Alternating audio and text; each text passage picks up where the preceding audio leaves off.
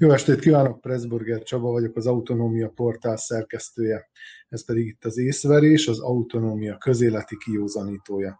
Mai műsorunkban három témát fogunk megvitatni. Elsőként a szlovákiai magyar pártok egyesüléséről beszélünk, illetve arról, hogy ez vajon a belső pluralizmust fogja erősíteni a szlovákiai magyar közösségen belül, vagy éppen ellenkezőleg egyfajta egyszólamúsághoz fog vezetni. A második témánk az az Európai Parlamentnek a Szerbiáról szóló éves jelentése lesz, amely abból a szempontból érdekes, hogy talán az eddigi legkritikusabb jelentés, amelyet bizonyos pártok nem is támogattak, de mégis nagy többséggel fogadta az Európai Parlament. A harmadik témánk pedig a 30 évvel ezelőtt kitört délszláv háborúkhoz kapcsolódik. Pontosabban lesz egy cikkünk holnap, az egyik mai vendégünknek az eszéjét közöljük, és ehhez kívánunk ízelítőképpen néhány gondolatot megosztani önökkel.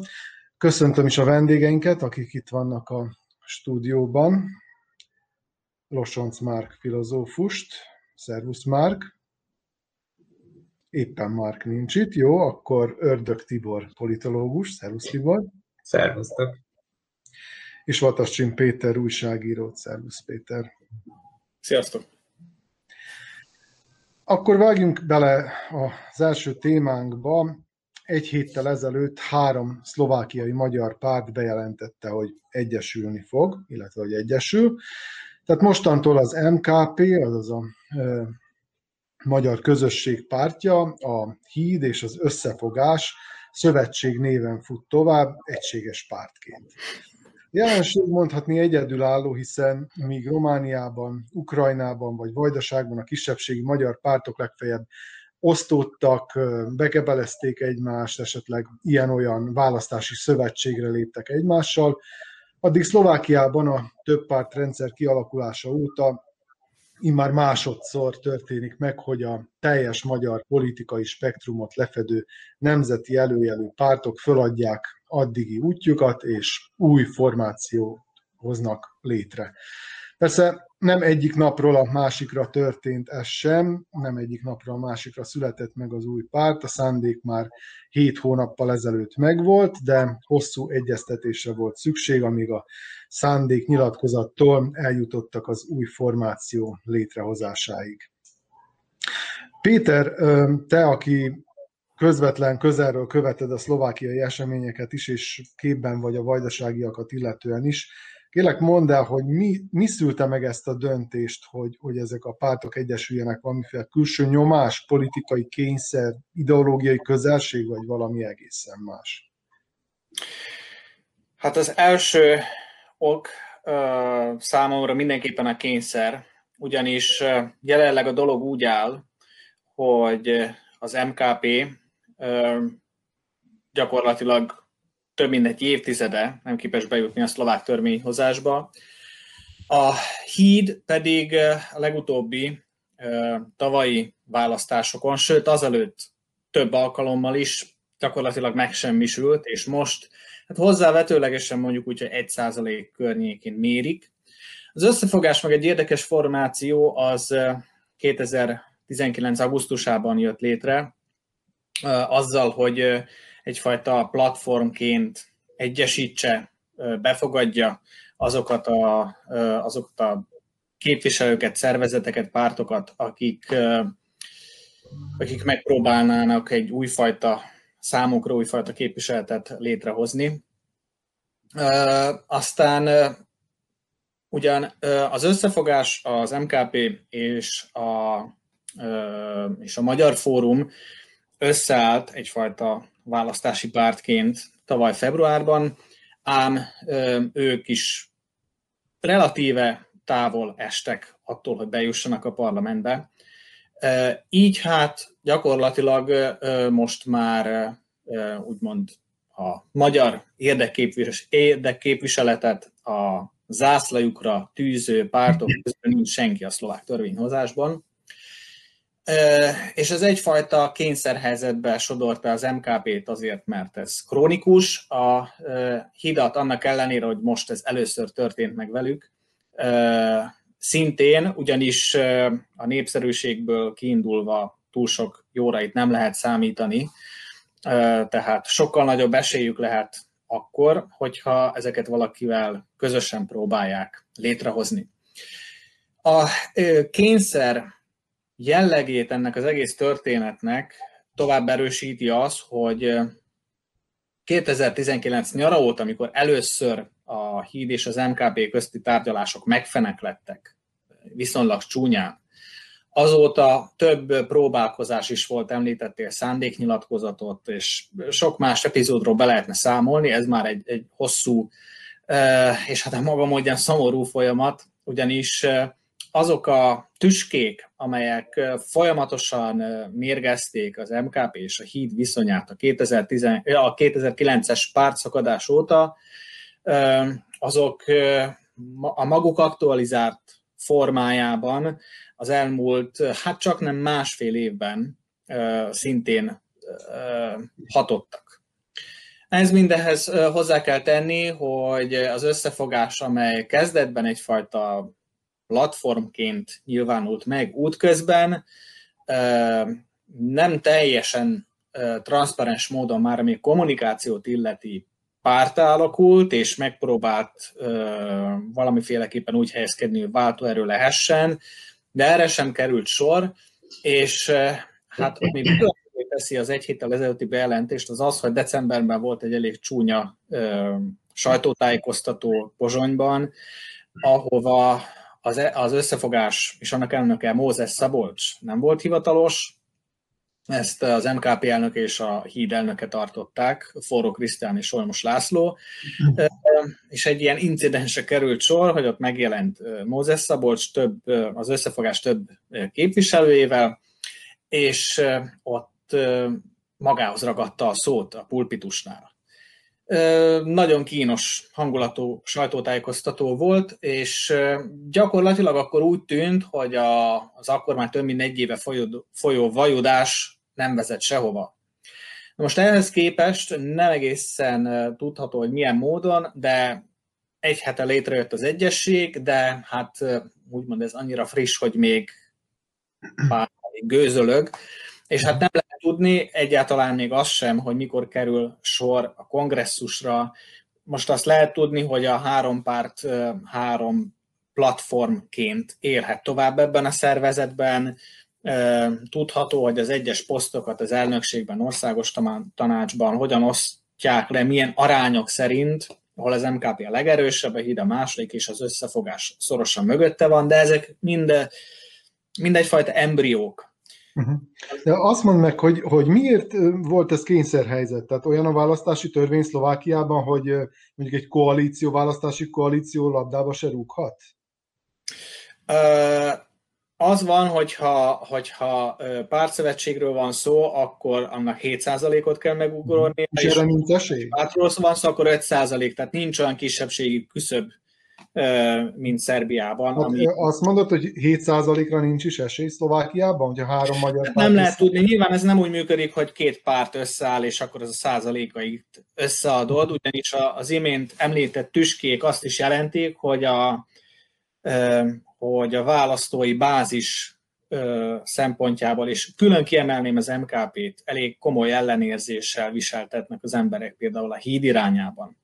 Úgyhogy, úgyhogy a, az elmúlt 12 évet hogyan próbálják felettetni, az egy érdekes kérdés lesz, meg az is, hogy hogyan alakulnak ki az erőviszonyok. Említetted itt a fölvezetőben a pluralitást. Igen, igen, hát ez a fő kérdés. Ez, ez milyen irányba? Igen, tehát én ezt kényszer pluralitásnak hívnám, és kezdetleges pluralitásnak egyelőre. Egészen biztos vagyok abban, hogy egyes képviselők, a pártok egyes képviselői nagyon szívesen látnák, hogyha idővel egyfajta vezérelvű párt alakulna ki, de hát például erre, erre törekszik mondjuk a, az MKP egyik volt elnöke Berény Józsefről lehet tudni, hogy, hogy ő mondjuk ilyen irányban indult volna el, ami mondjuk egy pásztorféle VMS-ként definiálható, de, de ez, ez nem jött össze. Meg eleve kicsit más szerkezetű talán a, a közélet Szlovákiában, mint Vajdaságban, ezért mondjuk úgy, hogy plurálisabb A, már ami a, maga, tehát a, közélet tekintetében érdekel, hogy ez hogyan nyomja rá a bélyegét a, a közéletre, az, hogy három magyar párt, amelyek tulajdonképpen a teljes szlovákiai magyar párt politikai spektrumot lefedik, tehát rajtuk kívül nincs élet, úgymond. Hogy ez mennyire... szervezet, de azok annyira hát nem is mérhetőek, de jó, mindegy, hagyjuk. Igen, szóval arra gondolok, hogy ez mennyire fog kihatni arra, hogy maga a szlovákiai közélet megváltozik, esetleg plurálisabb lesz, vagy éppen ellenkezőleg az egyszólamúság felé löki a dolgokat? Szerintem nagy mértékben függ attól, hogy a, hát még mindig azt mondom, hogy jövendő párt képviselői ehhez hogyan állnak hozzá. Említettem a vezérelvűségnek a szirén hangjait, amelyek veszélyt jelenthetnek. Én úgy gondolnám, és mondjuk ez, ezt, ezt egyfajta agasztó jelként értelmezem azért, hogy annak ellenére, hogy szó volt itt arról, ugye, hogy a nemzetiséget is képviseli, képviseli a, a szövetség, hogy platformok jönnek létre, valahogy az én ízlésemre nagyon kevés szó esett arról, hogy egyfajta belső, koherens, tudatosan föltartott pluralizmust hogyan képzelnek el ezek a, ezek a képviselők. Erre, erre nem hangzott el meggyőző válasz, az aktus megtörtént, valamilyen módon leosztották a, a szerepeket arányosan, de hogy ez a, ez a való életben hogyan fog működni, az kérdés. Egyetlen egy epizódot emelnék csak ki. Múlt szeptemberben a hídelnöke Solymos László elítélte azt, ami az SZFE-vel és az Indexel folyt Magyarországon. Erre Forró Krisztián az MKP, Mózes Szabolcs pedig az összefogás részéről, ha nem is teljes egészében Fidesz párti, de, de egyfajta elhatárolódó magatartásról tett bizonyságot. És úgy tűnik, hogy a Fideszhez való viszony, jelenlegi budapesti kormányzathoz való viszony továbbra is problémás lehet. Tehát csomó hidas teljesen nyilvánvalóan ellene van. A magyar kormányzat egy némely lépéseinek, szakpolitikáinak, különösen ami mondjuk a magyar-magyar kapcsolattartást illeti, még hát tudva lévő, hogy, hogy sem az összefogás, sem az MKP nem így gondolja.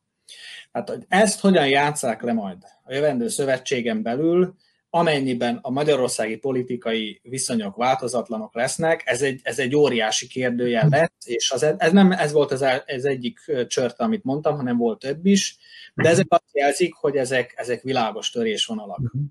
Mhm. Értem.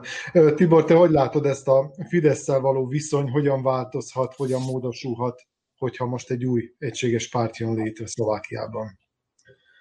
Hát, hogyha rátekintünk a határon túli magyar kisebbségi pártokra, akkor azt látjuk, hogy kicsit átalakult már a rendszer ahhoz képest, ami 6-8 éve volt, akkor még nagyjából az ott meg is uralkodj elv érvényesült, és Szlovákiában, vagy Ukrajnában, Romániában vajdaságot nézzük, akkor nagyon sok párt volt az, ami akár vajdasági magyar pártok, vagy magyar pártként, kisebbségi pártként volt jelen egyik-másik országban, hol több, mondjuk Vajdaságban itt az 5 6 is elérte a szám, Ukrajnában, Kárpátalján kettő szervezet versengett egymással, viszont napjainkra ez elkezdett koncentrálódni, nagyjából mindegyik határon túli területen, és én úgy látom, hogy az rajzolódik ki, hogy azok maradtak talpon, vagy azoknak sikerült a helyi magyarságot megszólítaniuk, akik a fidesz voltak jobb szövetségben, mert hogy ki tudták használni azokat a kapcsolatokat, ami, ami a Fidesz által és a kormányzás által az elmúlt években kialakult. Ezért is lehet egy nyomás, ahogy Péter is említette, hogy, hogy ez egy eldöntendő kérdés egyébként Szlovákiában, hogy akkor a Fidesz az egy fontos stratégiai partnerük lesz, vagy nem lesz az, illetve hogy akkor most szakadásra kerülne sor, mert hogy a, a most így az azért tartaná a képviselőit ahhoz, hogy kevésbé szoros kapcsolatban legyenek, míg az MKP az mindig is a nagyon szoros kapcsolatban hit Szlovákiából. Tehát ezt én úgy látom, hogy egy nagyon éres vita is lehet ebből kifolyólag, de a magyar kormányzat az mindenképpen fontosnak tartja majd, hogy továbbra is fenntartsa ezt a kapcsolatot. Eddig is próbáltak, és ha látjuk, akkor a szlovákiai választásokon is igyekeztek támogatni az MKP-t, ami azért nem sikerült, mert hogy a, a szlovákiai magyarok azért nem szavaztak erre a pártra is, mert több parlamenti ciklusból is kimaradtak. Ez mindenképpen gond. Ez az összefogás lehet egy olyan erő, hogy, hogy az ottani szlovákiai magyarokat egy párthoz próbálják becsatornázni, de azért nekem elég érdekes volt a megfogalmazása is ennek az együttműködésnek, hogy, hogy a magyar érdek az első, de számítanak más kisebbségekre is, akkor már nem biztos, hogy a magyar érdeket képviselik, nem akkor már egy kisebbségi, általános kisebbségi érdekképviseletet kellene említeni, de emlegettek régiós megközelítést is mindebben, tehát nekem egy kicsit olyan kiforratlan volt még, a, hát mondhatni programadásuk, ha volt ilyenjük, inkább az volt a lényeg, hogy azt demonstrálják, hogy most hajlandóak együttműködni, és mégis felmutatni valamit, amit sikerült elérni az eddigi ellentétek ellenére, de ezért ez nem egy kiforrott együttműködés még napjainkra sem, úgy látom, és ebben a szlovák ingoványos politikai rendszerben azért ez még nem tesz jót nekik, úgyhogy minél előbb le kellene ülni, hogy ezeket megtárgyalják, és akkor hosszú távon is akár együtt tudjanak működni, hogyha még szavazatokat is kapnak hozzá, és mondjuk ne ez a parlamentből kiszorult, szinte látszat kisebbségi párti státuszban legyenek. Uh-huh. Az egyik fontos kérdés a kettős állampolgárság kérdése Szlovákia viszonylatában ugye ott nem engedélyezett továbbra sem az, hogy fölvegyék a magyar állampolgárságot a szlovák állampolgárok. Etéren milyen jelek mutatkoznak? Lesz itt változás? Péter, hogy látod, hogy ez az új formáció esetleg tud akkora befolyással bírni, hogy, hogy rákényszerít a szlovák kormány, megváltoztassa az álláspontját? Annyit pontosítanék, hogy volt most nemrég egy törvénymódosítás, illetve eleve a, a jó tíz évvel ezelőtti törvény kivételt képez, mondjuk akkor, hogyha a születendő gyerek egyike, egyik szülője szlovák állampolgár, vagy hogyha a házastársa az. Tehát voltak kiskapuk eddig is, most kicsit talán tovább tágult, de gyakorlatilag nem elégedett még a híd sem a helyzettel, és ez azért is beszédes, mert ugyan próbálták, talán ők is nem elég határozottan, két kormányban, most benne voltak a Ragyisová kormányában és a, a harmadik Fico kormányban, de nem történt előrelépés ezen a téren. Nyilván egy fontos, szimbolikus ügyről van szó. Meglátjuk, hogy ebben mit tudnak tenni. Az az érdekes egyébként, hogy arányaiban legutóbb, amikor számolgattam, az összes állampolgárság elkobzásnak talán 4-5 százaléka érintette a magyar állampolgárokat, és a többség az nagy, nagy valószínűséggel etnikai szlovákokat érintett, akik nem is tudom, norvég, ukrán, amerikai, bármilyen állampolgárságokat vettek fel, és tudva levő, hogy ez a, a szlovák nemzetiség érintettek számára is probléma. Úgyhogy ilyen téren lehet, hogy van még kiaknázatlan terület olyan szempontból is, hogy ez, ez úgymond a szlovákok számára is érdek, de általában, és ez az elmúlt 30 év szlovákai politikájára úgy, ahogy van igaz, az ilyen nemzetiségi kérdésekben általában nagyon lassú az előrehaladás. Talán a magyar politikai erők sem tudják igazán jó módon megfogalmazni a problémát, és túl sokszor elmennek egyfajta ilyen apologetikus irányba, és nem mondjuk a dolog általános, univerzális jellegét nézik. A szlovák pártok, még akkor is, hogyha mondjuk liberálisak vagy, vagy középre tartanak, akkor is sokszor félnek attól, hogy az ilyen típusú engedmények, említhetnénk mondjuk a Benes dekrétumok kérdését is, ami pusztán szimbolikus lenne, mit válthat ki a választóbázisban. Tehát ezek ilyen furcsa sokszor fantom jellegű közéleti fájdalmak, sokszor nagyon is valósak, de valahogy nincs elég fantázia abban, hogy ez megoldódjék. Hát, hogy a szövetség ezen a téren el tudna valamit érni, nem, nem most született politikusok ülnek ott is, hanem az emberek java része, aki vezető szerepet vállal, azért már régóta része a közéletnek. Meglátjuk, hogy az eddigi teljesítményüket fölül tudják emulni. Ugye most Szlovákiában is kormányválság van, volt, nem tudom, ma új kormányfője lett az országnak. Számíthatunk arra, hogy a közeljövőben mégis választásokra kerül sor, ennek mekkora az esélye? És hogyha igen, akkor az új magyar formációt nagyjából hova mérik, ha egyáltalán vannak ilyen mérések? Hát az új magyar formáció tudtam, még nem szerepelt egy fölmérésben sem. Az MKP-t van, hogy 5% közelébe mérik, van, hogy 2%-ig, de ez ugye attól is függ, hogy milyen a merítés az adott közvéleménykutató cégnek, mennyire figyelnek oda arra, hogy igazából a magyar, szlovákiai magyar közélet és, ennek a, és ez, a, ez a pártrendszer, ez egy kicsit ilyen specifikus kérdés a szlovákiai politikai életben. A kérdésedet illeti az előrehozott választásokra, most úgy tűnik, hogy megnyugodtak a kedélyek, de hát mondjuk az elmúlt egy hónap, meg az elmúlt egy fél évből kiindulva, nyilván Igor Matovics is a kormány tény, kormány része marad valószínűleg, mint pénzügyminiszter. Nem tudom, tehát aki az elmúlt egy év szlovákiai politikája után pontos jóslásokat akar ilyen vonatkozásban tenni, az elég, elég merész, benne van simán a pakliban. Tehát általában most így visszagondolok a kommentárok, illetve az én megfigyelésem is arra hatnak, hogy, hogy itt ö, bármelyik pillanatban föl, fölléphet még instabilitás. Nem hiszem, hogy a, a, a szövetségnek most jól jönne egy gyors előrehozott választás, azért a kongresszusnak meg kéne történnie, kéne, hogy egy kis érés, egy kis forrás beinduljon a szervezeten belül, hogy választók is jobban azonosítani tudják, hogy ez most tulajdonképpen mi ez a konglomerátum, mert jelenleg még csak az. Úgyhogy hát remélem pár hónapon belül talán legalábbis a szövetség vonatkozásában kicsit konkrétabb válaszokat tudunk adni. Uh-huh.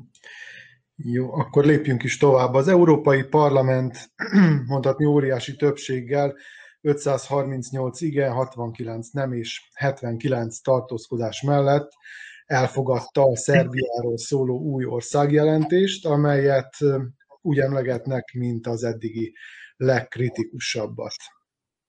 Szerbia gazdasági eredményei elismerése mellett ugyanis konkrét említést tesz a jelentés mindazokról a botrányokról, lezáratlan ügyekről, amelyek már évek óta borzolják a hazai közvéleményt, kezdve a Krusik, a Jovanyica, a Telekom botrányoktól, egészen a belgrádi Szavamála városnegyed lerombolásáig, de a civil szervezetek és újságírói műhelyek elleni támadások is említésre kerülnek a jelentésben, illetve el, konkrétan elítéli a jelentés a CUTA, illetve a KRIK újságírói, oknyomozó újságírói csoport elleni támadásokat.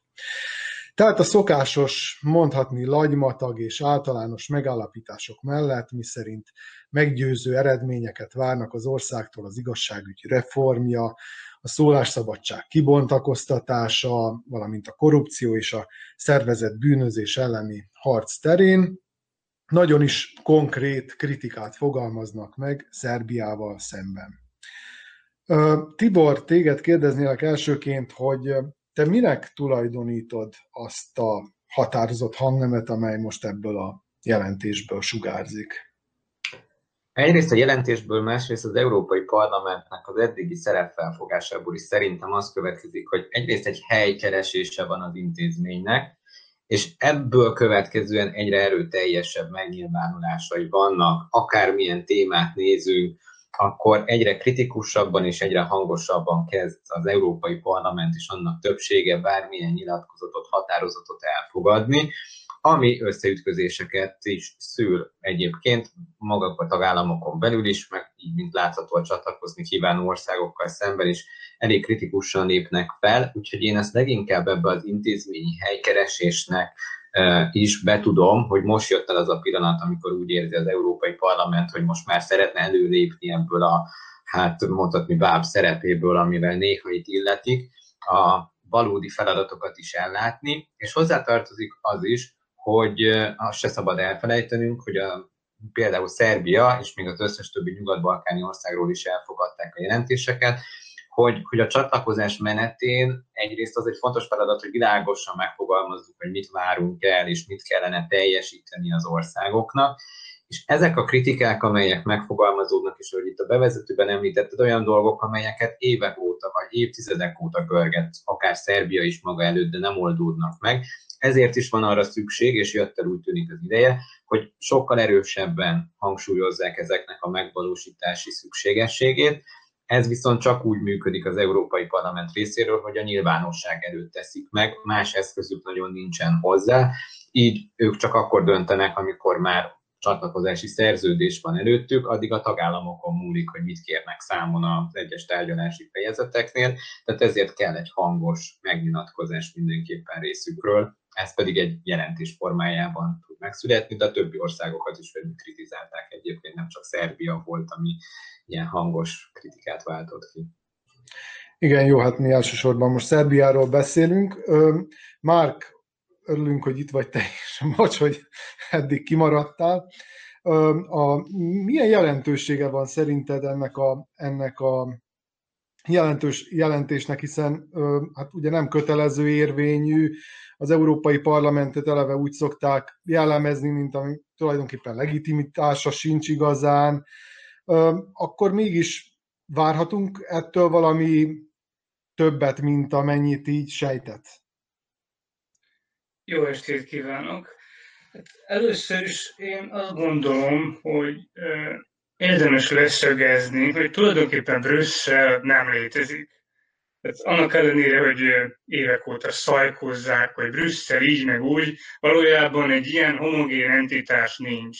Szerintem különböző frakciók, erők vannak, és például most nagyon banalizálva, leegyszerűsítve a dolgot, vannak azok, akik úgy gondolják, hogy igazából az Európai Uniónak nem, hogy bővülnie kéne, hanem majdnem, hogy csökkenteni kéne, hiszen rengeteg galiba van például bizonyos kelet-európai országokkal, hiszen nem csak gazdasági értelemben fejletlenebbek, hanem politikai értelemben is, ha lehet így fogalmazni, és szinte méltatlan résztvevői az uniónak, és ez pláne elmondható olyan tagjelölti országokról, mint Szerbia, hogy csak ugyan rengeteg a baj, és nyilván vannak mások, akik viszont úgy érzik, hogy az Európai Unió, ha versenyképes akar maradni globális szinten, akkor igenis jó, ha bővül, és igazából a félperifériák, perifériák jól kizsákmányolhatók, a centrumországok is jól jönnek, jól jön, hogy alkalmazkodnak a központi országok gazdasági, politikai és egyéb elvárásai, és így tovább, és így tovább.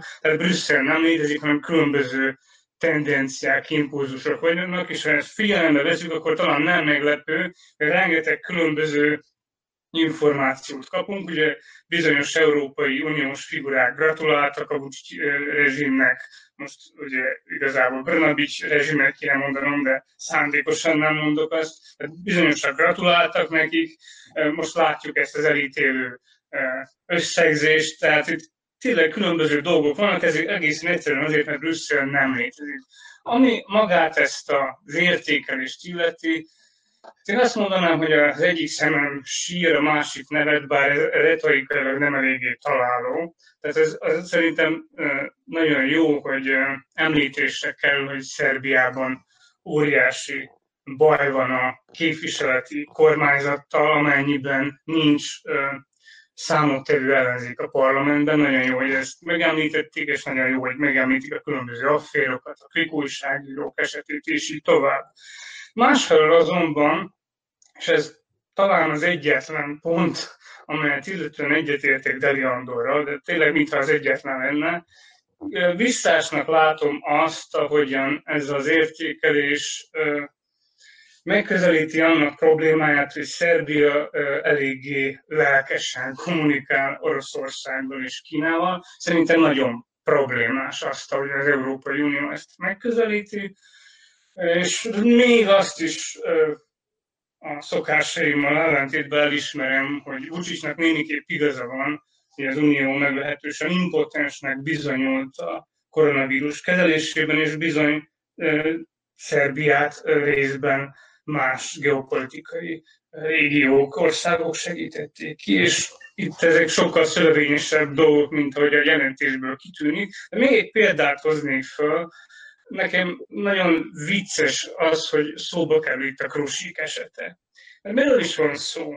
A Krusik botrány ugye arról szólt, hogy Szerbia a szaudiakkal hogyan kereskedik, és hát, hogyha kicsit utána olvasunk a dolognak, rengeteg cikk született erről, ajánlom például a Balkan Insight-on megjelent, de igazából Washington Post-tól, a, nem tudom én, a London Review, tehát rengetegen írtak erről, hogy uh, nyugati titkosszolgálatok, amerikaiak, illetve brit-francia titkosszolgálatok közvetítik a uh, balkáni országok és a szaudiak közti közti fegyveres kereskedelmet, és ugye a történet vége úgy szól, hogy a fegyverek végül is a szíriai szíriai harcosokhoz jutnak el, akik nem egy esetben bizony iszlamista szélsőségesek. Azt akarom mondani, hogy az, hogy az Európai Unió elítéli a Krusik botrányt, amely mögött valójában nagy részben a saját országainak titkosszolgálatai állnak, ezt én elég szórakoztatónak tartom. Említetted itt Vucicnak a reakcióját, amely hát meglehetősen hát erős, erőteljes volt. Azt hiszem, hogy úgy fogalmazott, hogy erről, ezzel a jelentéssel tulajdonképpen önmagukról állítottak ki bizonyítványt. Lehet, hogy mást is mondott, de nagyjából ebben a hangnemben. Úgy elképzeltem, hogy mondjuk egy Oroszországra vagy Kínára mondaná hasonlót, hogyha onnan valami kritika érni.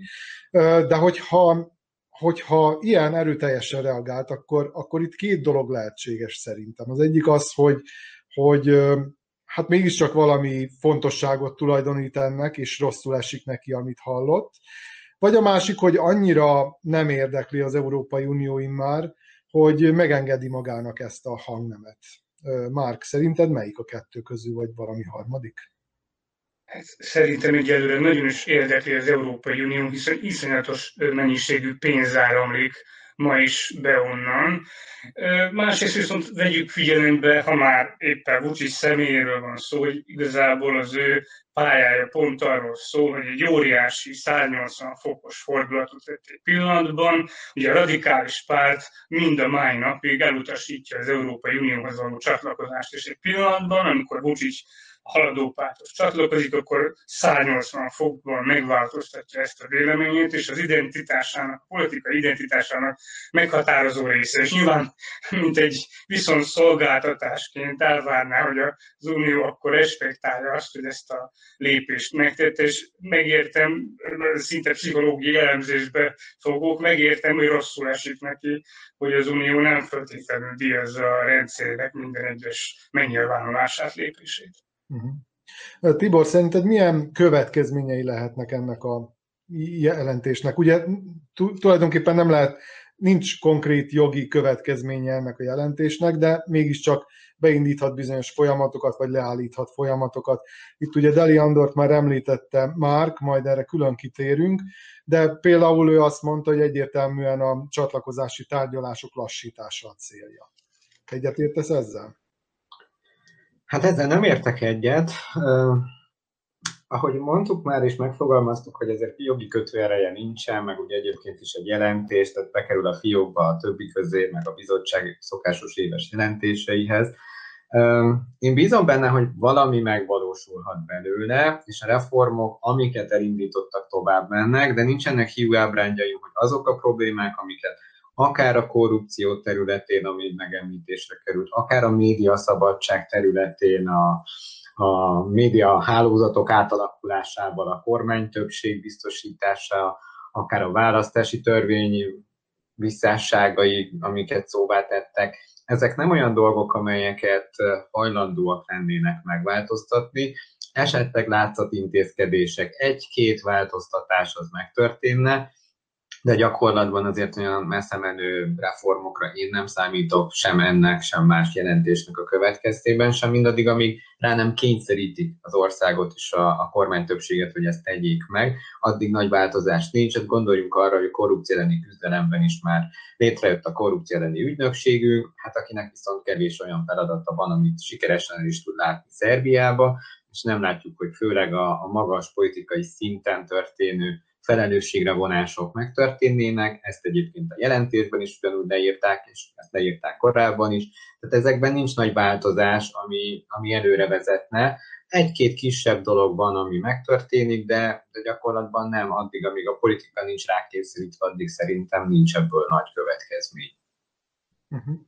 Akkor térjünk is rá a, a Deli ügyre, illetve a Fidesznek a Fidesznek az elutasító magatartására. Azt hiszem, hogy először történik meg, hogy a Fidesz európai parlamenti képviselői nem szavazzák meg azt a jelentést, amelyet a, amely Szerbiáról szól, és most ez történt, ugye a, a, az Európai Néppártból magát frissen kinavigált Fidesz képviselői ellene szavaztak a jelentésnek, és Deli Andor, aki föl is szólalt az ülésen, egy interjúban később azt nyilatkozta, hogy ez a jelentés politikailag teljesen elfogult, hiszen olyan kritikákat fogalmaz meg, amelyeknek nincs közük a csatlakozási tárgyalásokhoz.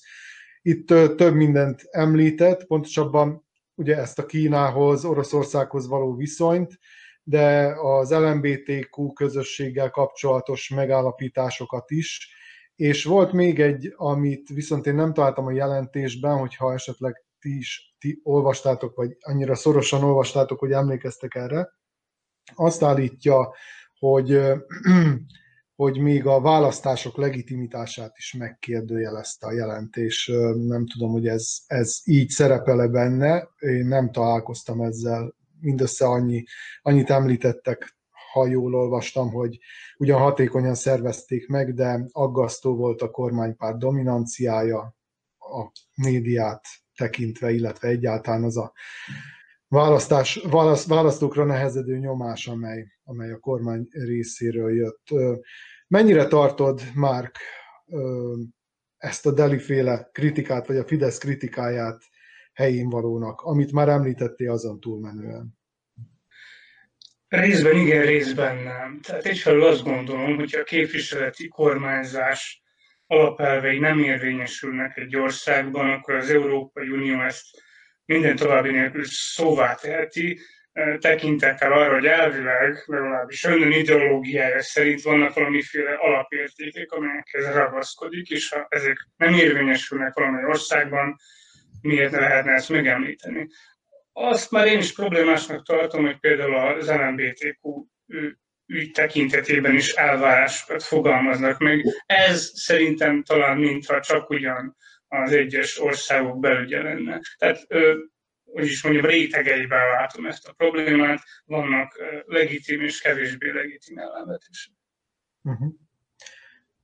Tibor, jelezted, hogy szeretnél hozzászólni, mond. Igen, én utána mentem a történetnek kicsit az Európai Parlamentben az egész jelentésnek is, és kicsit meglepődtem, nyugodtan bárki vissza is ellenőrizheti a honlapon magyar nyelven is elérhetőek a források. Amikor a külügyi bizottság tárgyalta, amelynek Deli Andor is tagja, akkor Deli Andor megszavazta ezt a jelentést. A plenáris ülésen hát nagyjából tíz változtatás, módosítás történt benne, ami egyébként nem nagy horderejű módosítások voltak. Például belekerült néhány olyan elem, ami a korrupcióra vagy a médiaszabadságra vonatkozik, de ezek eleve is benne voltak. A plenáris ülésen viszont már a Fidesz frakció, vagy az a 13 ember ellene szavazott, tehát valami megváltozott azóta, és ez volt az, ami a Fidesz kivonulását is jelentette, akár a néppártból, vagy a néppárti frakcióból, akár pedig azt a hát kommunikációs sablont, amit láthattunk, és amit be is mutattál Deli Andor megnyilatkozásából, hogy a baloldal volt az, aki számon kér elemeket, stb. stb. stb. Tehát, hogy ez mindaz, ami egyébként a Fidesz retorikai felszólalását jelenti. Tehát akkora változás nincs benne, amiért ezt a hogy elutasítást vont volna maga után. Én csak erre akartam egyrészt felhívni a figyelmet, hogy elég érdekesen megváltozott a helyzet azóta, hogy egyszer támogattuk, majd pedig utána teljes egészében elutasította és azokat a kifogásokat egyébként, amit először még nem nehezményezve elfogadtak, tehát egy számos dolog a jelentésben az benne volt eleve is, amit most felróttak és nehezményeztek. Utána mentem, mert érdekesnek találtam ezt az LMBTQ kérdést is, ami, ami megjelent ezzel kapcsolatban. Összesen két bekezdést jelent az LMBTQ közösségnek a megjelenése ebben a, a jelentésben ahol egyrészt a, a felszólítja helyet módosították már utóbb, hogy üdvözli a kormánynak azon lépéseit, amelyeket ezen a területen tesz, tehát hogy ez már egy hangsúlyosodás a korábbikhoz képest. Másrészt nekem az egy érdekes, hát elméleti kérdés is felvet, hogy egy, egy kisebbségi sorból származó politikus, aki etnikai kisebbséghez tartozik, de rossz esetben megtapasztalta a rendszerben, milyen az, amikor kisebbség valaki, nem áll ki egy másik kisebbség mellett, amely viszont egy szexuális kisebbséget jelent. Tehát ez nekem egy kicsit olyan diszonáns identitási kérdést is jelent, hogyha tudjuk, mi az a tolerancia, vagy elvárjuk a nemzeti kisebbséggel szemben, és a sajátunkkal szemben, amiért politizálunk, és akikre hivatkozva akár az Európai Parlamentben is dolgozunk, akkor egy másik kisebbséget miért nem tudunk ugyanúgy megvédeni, vagy miért nem tudjuk annak az érdekeit is akár felvállalni. Helyette úgy tűnik, hogy az egyik kisebbség a másik kisebbség ellen kezd nyilatkozni, eh, tehát nekem ez egy kicsit visszás volt ebből a szempontból, pontosan azért, mert hogy kisebbségi sor mind a kettő, az egyiknek a helyzete viszonylag rendezett, a másiké nem, és akkor itt egy kicsit márka lehet, hogy vitatkoznék abból a szempontból, hogy ha az LMBTQ közösség nem jelenik meg ebben, akkor az etnikai kisebbséget miért kell megemlíteni? Egy-egy jelentésben, vagy azt sem kellene akkor megemlíteni, vagy vannak prioritások akkor a kisebbségek között egyik és másik szempontból, mert hogy az uniónak sincs kisebbségekre vonatkozó hatásköre, tehát hogy nekem ezért ez egy nagyon képlékeny terület is, hogyha az euróról van szó, mert akkor az egyiket se kérhetjük számon, ha a másikat sem. Nekem csak ilyen egyenlőségi kérdésem merült fel. Hát, hogy a korrupcióval nincsen baj a Deri Andornak Szerbiában, az egy érdekes dolog, hogy a hatalmi többség ellenzék nélküliségével nincs baj, az is egy érdekes dolog hogy a médiaszabadsággal, újságírók megfélemlítésével sem az is egy érdekes megnyilatkozás. Tehát azért én elgondolkodnék itt sok politikusnak a helyében is a jelentéssel kapcsolatban, hogy megéri-e minden áron ezt képviselni, főleg úgy, hogyha ellent mondanak a nyilatkozatok, meg a tettek is egymásnak. Uh-huh. Mark? Nagyon röviden reagálnék. Szerintem, amit Tibor mondott, az tartalmazott még annyi jogos szempontot. Én viszont ott vitatkoznék, hogy egyértelmű, mondhatni unilineáris analógia lenne az között, hogy valaki etnikai kisebbséghez tartozik, és hogy valaki LMBTQ. Most ugye általában így szoktuk manapság ezt mondani, hogy LMBTQ, használjuk ezt a betűlevest, de valójában ez egy roppant bonyolult dolog, mert nagyon sok mindent jelöl. Ugye mondjuk jelölheti a homoszexuálisokat, akiket illetően teljesen elfogadóak lehetünk, de jelölheti például a transzexuális, transzexuálisokat is, akik közül, körül viszont rengeteg vita vita kering, tehát nem csak a jobb oldalon, hanem a bal oldalon is, és liberális körökben is. Nagy kérdés, hogy valóban példán, példaként hozom föl, valóban úgy kell támogatni a gyerekek, tinédzserek, vagy akár korafelnőttek testének átszabdaltatását, mint ahogy egyesek sugarják. És nem egyértelműen kisebbségi kérdésről van szó, hanem vitatott, hogy ez mennyiben testi, biológiai nemi, szexualitásbeli, pszichikai, stb. kérdés. Tehát óriási viták zajlanak körülötte, és nem lehet egyértelműen elvárni egy országtól, hogy a, a valamelyik ideológia mellett a priori elkötelezze magát. Tehát azt mondanám, hogy kicsit az analógia haloványabb, mint testület. Jó, hát mint ahogy nyilván és rengeteg etnikai és nemzeti kisebbség identitás lehetséges, tehát ezek között is azért nehéz egyenlőségjelet tenni, de talán nem menjünk ezen a vonalon tovább, mert a harmadik témára is szeretném, hogyha időt kerítenénk. 30 évvel ezelőtt, 1991. március 31-én kezdődtek a délszláv háborúk. Legalábbis a történészek többsége ezt a dátumot szokta említeni, ezen a napon csaptak össze Plitvicénél a horvát rendőrök, szerb fegyveresekkel, és már ennek az incidensnek is két halottja és 20 sebesültje volt.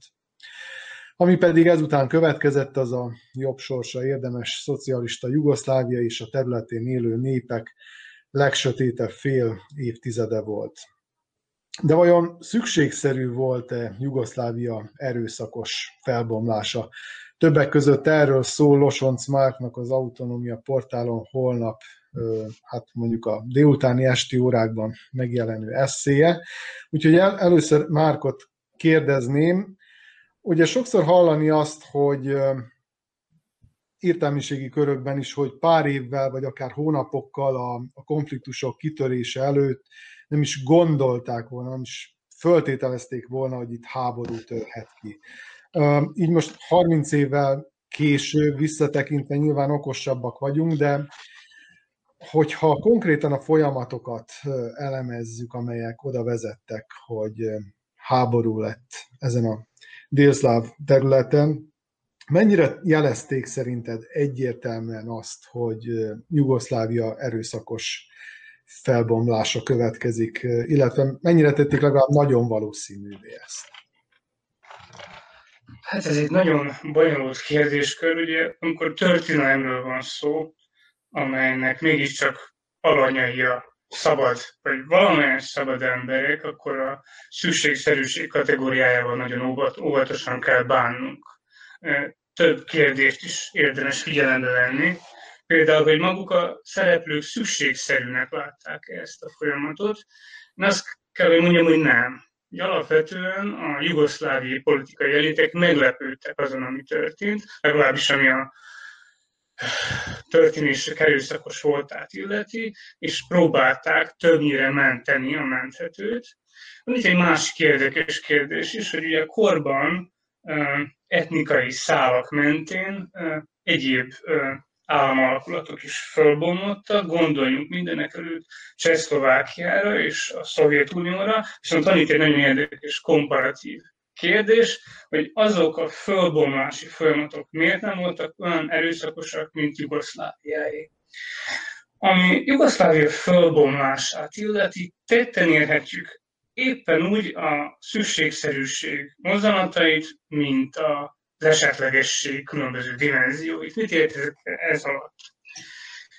Bizonyos tendenciák mintha egyértelműen abban az irányban mutattak volna, hogy a felbomlásra sor fog kerülni. Ugye már az 1980-as évek elején nagyon súlyos volt a gazdasági válság, ugye ekkor emelkedik föl a globális szinten a neoliberalizmus csillaga, és bizony Jugoszláviában is kemény megszorításokra kerül sor, hihetetlenül módon hozzáférhetetlenné válnak bizonyos árucikkek, és így tovább. És ugye ez párhuzamosan zajlik, ez a gazdasági válság egyfajta nevezzük így szellemi vagy ideológiai válsággal. Például sor kerül a történelmi revizionizmusra. Először történik meg a második világháború után, hogy a csetnikeket elkezdik rehabilitálni, megváltozik a csetnik partizán distinkció megítélése. Először kerül sor arra, hogy bizonyos etnikumok, mint etnikumok egyszerűen áldozatoknak tekintik magukat, legalábbis ami múltat illeti, hogy például őket így meg úgy mészárolták le a második világháború során, és így tovább, és így tovább, és a megfigyeljük a kor, mármint az 1980-as évek eszmetörténetét, akkor azt láthatjuk, hogy bizony számos gondolkodó észrevette, kiemelném közülük Jovan Mirikét, szóval észrevették, hogy óriási a baj, ez a Mirik például 84-ben, 85-ben jelentette meg a cikkeit, illetve az ennek nyomán keletkezett könyvét arról, hogy Jugoszlávia válságban van, a kárdai alkotmány, amely ugye többek között azt jelentette, hogy Szerbia igazából két nyúlványal rendelkezik, két tartományal, Koszovóval és Vajdasággal. Tehát az ország szétesőben van írt ez a Mirics, és ha nem csinálunk valami nagyon radikálisat, akkor itt óriási problémák lesznek. De ez különböző dolgok szólnak amellett, hogy a szükségszerűség, mint faktor nagyon fontos volt, de én ugyanakkor hangsúlyoznám a másik oldalt. Igen, az nyilvánvaló, hogy a szlovének az 1800, 1980-as évek közepétől egyértelműen ki akartak válni, jelentős részben gazdasági okok miatt, de etnikai okok miatt is, ugye nehezményezték például, hogy a jószláv néphadseregben nem használhatják a szlovén nyelvet például. De noha a szlovének kiválása elég világosan látszott, mint tendencia, az nem volt egyértelmű, hogy a Jugoszlávia többi része is majd valamiképpen elválnak egymástól. Mondanék néhány példát. Rengeteg sztrájkra került sor az évtized során, már 1980-as évek során, ami azt mutatja, hogy itt nem egy passzív népről van szó, amely egyszerűen semmit nem tett, és az elitek játéksze volt, hanem nagyon érdekes módon követelték, ez is nagyon érdekes paradox szinte, egyszerre követelték a munkásmigazgatás javítását, növelését, és a nagyobb állami beavatkozást és koordinációt. Mondok egy másik példát is. Voltak közvéleménykutatások a 80-as évek végén arról, hogy az egyes jugoszláviai népek hogyan viszonyulnak egymáshoz. És tényleg utólag nézve kifejezetten meglepő, hogy például a horvátok és a szerbek kifejezetten nem, hogy jó szomszédi viszonyban voltak, hanem minden további nélkül támogatták volna, egy példát hozok föl, támogatta volna a megkérdezettek többsége azt, hogy a gyereke, fia, lánya horváthoz, illetve mutatis mutandis szerbhöz menjen hozzá, szerbet vegyen el. És igazából egyetlen kicsit számkivetettebb etnikum volt csak Jugoszlávián belül, az albán. Őket bizony tömegesebben megvetették, de ha őket nem számítjuk, azt mondhatjuk, hogy az etnikumok közti viszonyokkal nagyjából minden rendben volt a 80-as évek végén.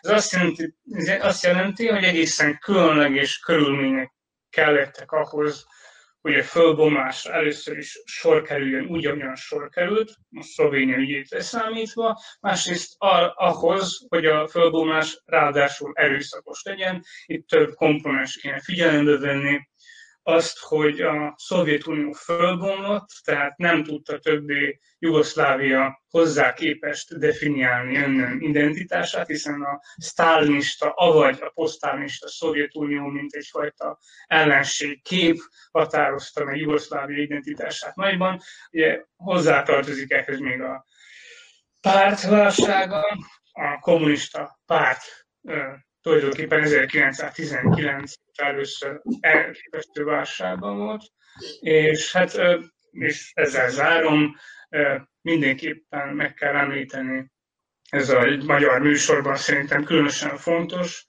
hogy a legfontosabb érzelem vagy affektus, amely meghatározta ezt a kort, az a kisebbségivé válástól való félelem volt.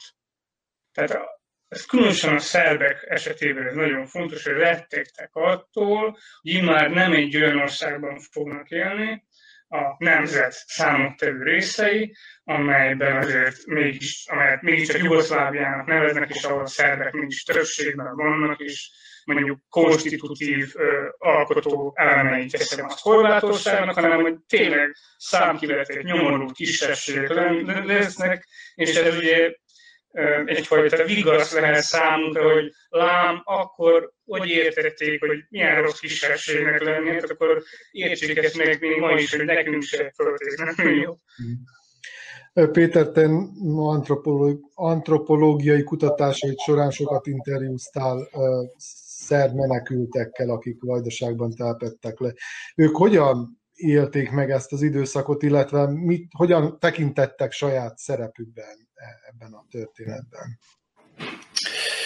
Um, hát ami visszaemlékezéseket illeti, tipikus narratívákról lehet beszámolni, azt hiszem, ami arra vonatkozik, hogy ők se nagyon gondolkodtak, legalábbis az én beszélgető társaim arról, hogy mit jelent szerbnek lenni, mi a szerb identitás, ami aztán 80-as években egyre inkább felerősödött, és most már utólag, és ez a rendezvények szónokainál nagyon szépen kijön, hogy, és ez a szerb jobb oldalnak egyfajta, egyfajta tétele, hogy a Titói Jugoszlávia idején a szerb érdekek érvényesítése háttérbe volt szorulva.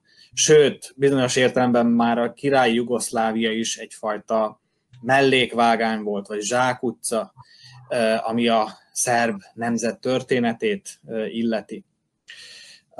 És ilyen értelemben gyakorlatilag különösen ugye az én, én, én alanyaim azok krainaiak voltak a horvát kraina területéről.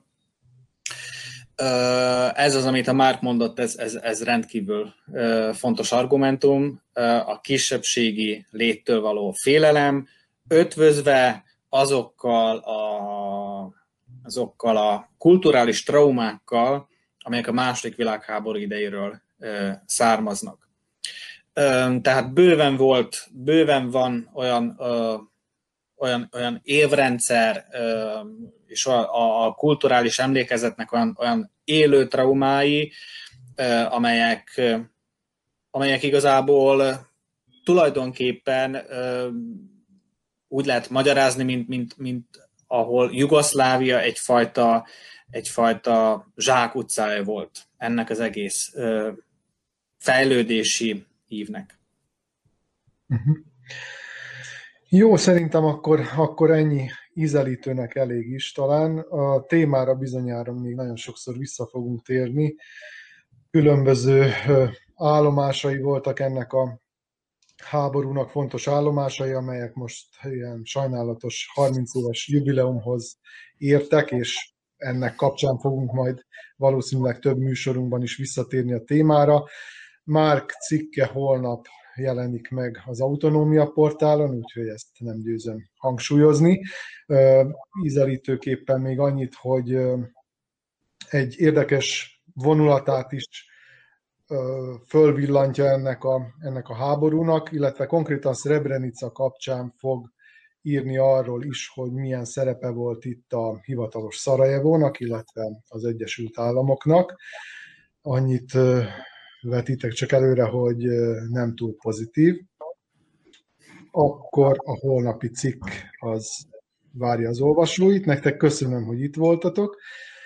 Önöknek is köszönöm a figyelmet, ez volt az észverés 33. adása. Ez a műsor visszanézhető itt a Facebookon, a második nyilvánosság az Autonómia, a Szabad Magyar Szó és a Maglocsisztács Facebook oldalain.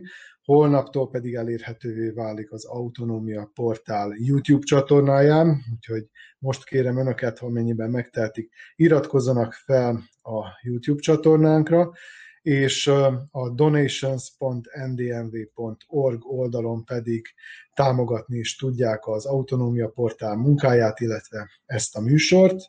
Podcaston is meghallgathatnak bennünket a népszerű podcast csatornákon. Egy hét múlva észverés nem lesz, a húsvéti ünnepek miatt kihagyunk egy hetet, aztán két hét múlva viszont itt leszünk, új témákkal várjuk Önöket a viszontlátásra. thank you